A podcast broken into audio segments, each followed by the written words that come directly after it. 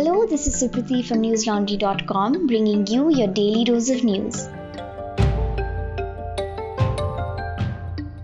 Today is Thursday, the 15th of April. India, which is severely affected by the second wave of the pandemic, reported over 2 lakh new coronavirus cases in the last 24 hours, a record high since the pandemic broke out in January 2020. The country now has 1 crore 40 lakh 74,564 cases.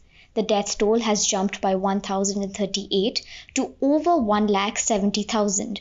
This is the fifth straight day of the country seeing over 1.5 lakh new cases and the ninth straight of over 1 lakh cases. While the United States took 21 days to reach the daily count of 2 lakh daily cases from 1 lakh per day, India reached that grim milestone in just 11 days.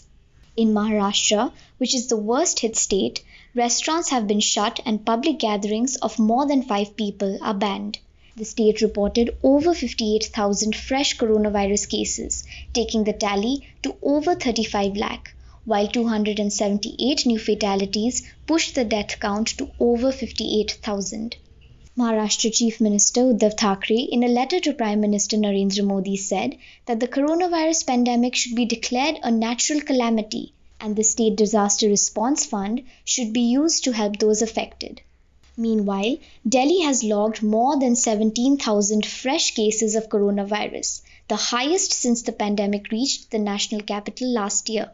Chief Minister Arvind Kejriwal announced this afternoon that the capital will go into a weekend curfew. Essential activities, including weddings planned already, will be allowed with curfew passes. Auditoriums, malls, gyms, and spas will be shut down, and cinema theatres will be allowed with a third of the capacity. Night curfew timings have been extended in Lucknow, Noida, and other districts in Uttar Pradesh with over 2,000 coronavirus cases. It will now be in effect from 8 pm to 7 am. A total of 1,701 people have tested positive for the coronavirus at Kumbh Mela in Haridwar from April 10th to April 14th, PTI reported. These figures include both RT PCR and rapid antigen test reports of devotees and religious leaders, said Haridwar Chief Medical Officer Shambhu Kumar Jha. The Mela is scheduled to continue till April 30th. Globally, COVID 19 has infected more than 13.80 crore people and killed over 29 lakh since the pandemic broke out in December 2019, according to Johns Hopkins University. Meanwhile, World Health Organization Director General Tedros Adhanom Ghebreyesus said over 83% of the 80 crore vaccines administered in the world have gone to high income or upper middle income countries, while low income countries have received just 0.2%. South Africa has joined the United States in suspending its rollout of the Johnson & Johnson's COVID-19 vaccine as regulators said, they were reviewing data involving six reported cases of a rare and severe type of blood clot in the recipients.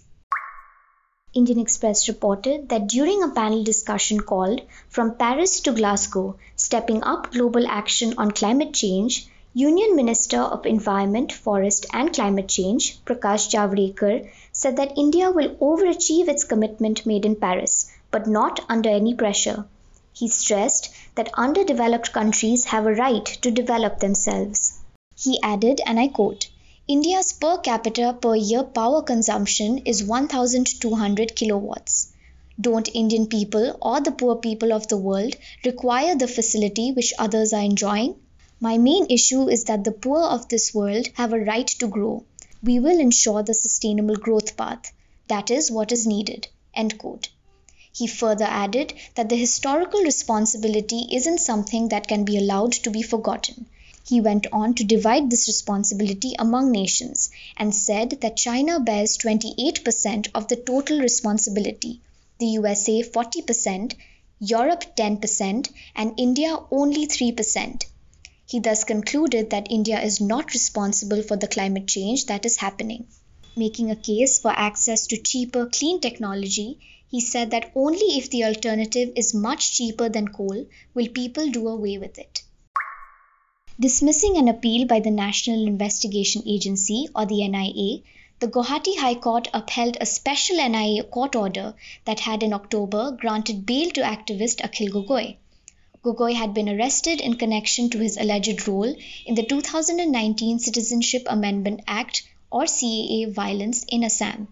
The court ruled that while even provocative speech may come under the ambit of the Unlawful Activities Prevention Act or the UAPA, it is only punishable if it is done with the intention of a terrorist act aimed at disturbing the country's unity, integrity, security, and sovereignty. It said that there was no ground to hold Gogoi prima facie guilty of committing a terrorist act. While this clears Gogoi in one NIA case, the activist is still in jail under another UAPA case being investigated by the central agency. The allegations against Gogoi is that he led a crowd of about 600 people which caused economic blockade, pelting of stones, and murder of a police personnel on duty. Gogoi's advocate Shantanu Borthakur said that the case, which was filed at the Chabua police station in Dibrugarh, was later taken over by the NIA.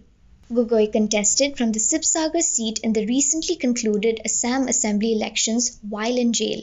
He had floated a new political party, Rai Dal, late last year. As you know, News Laundry has been consistently covering the assembly elections, and we are still at it. Our latest report by Manisha and Parikshit sheds light on the anger against the media in Sitalkuchi Assembly constituency in Cooch Behar, where four men were killed in a firing by the Central Industrial Security Force on April 10th. The families of those killed allege that the Central Forces shot at the villagers lined up to vote at booth 126 without reason.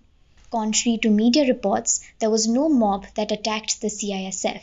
To know the details of the eyewitness accounts that supplement the people's claims that the media is showing lies, read the report titled Cooch Behar Killings Central Forces Fired at Queue of Voters, Not a Mob.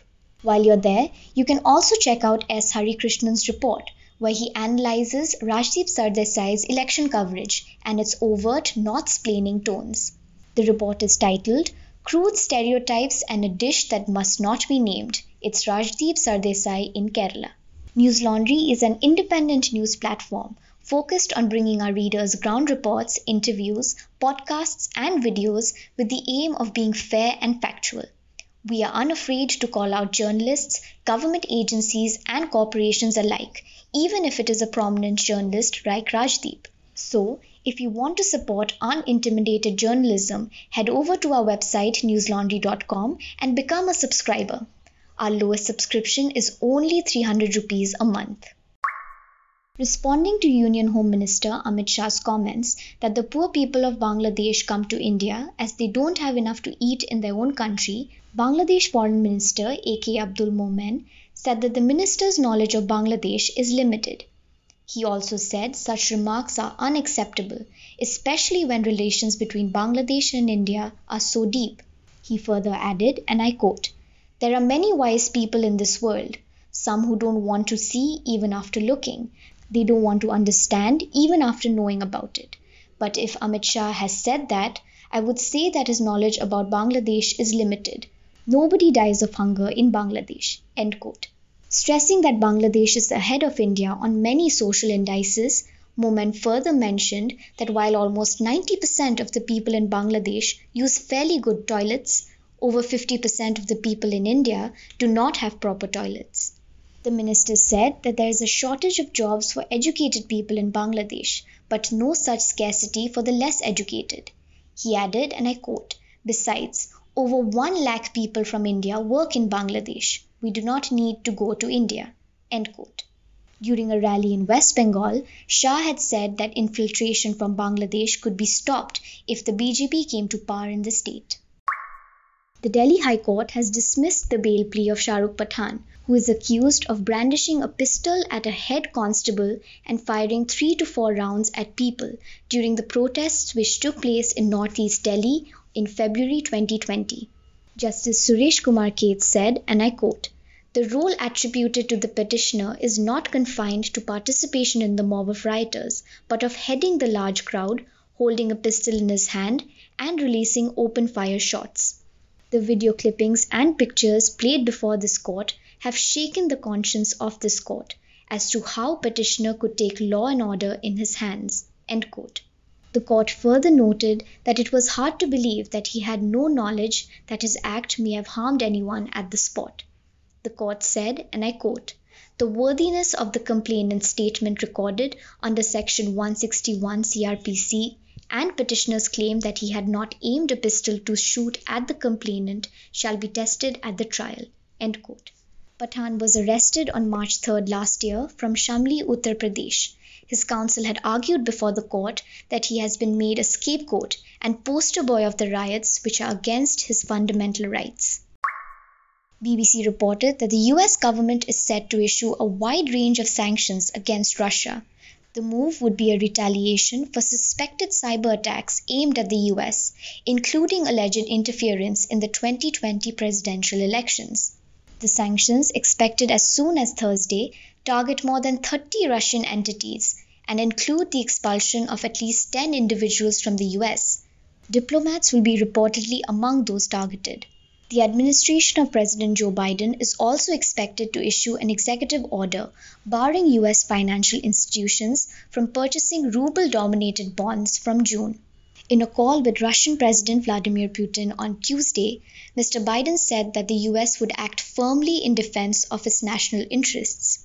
Last year, cybersecurity researchers identified a hack in a piece of software called SolarWinds, an intrusion that gave cybercriminals access to 18,000 government and private computer networks. US intelligence officials believe that Russia was behind the attack the hackers gained access to digital files of several US government agencies, including the Treasury, Justice, and State Departments.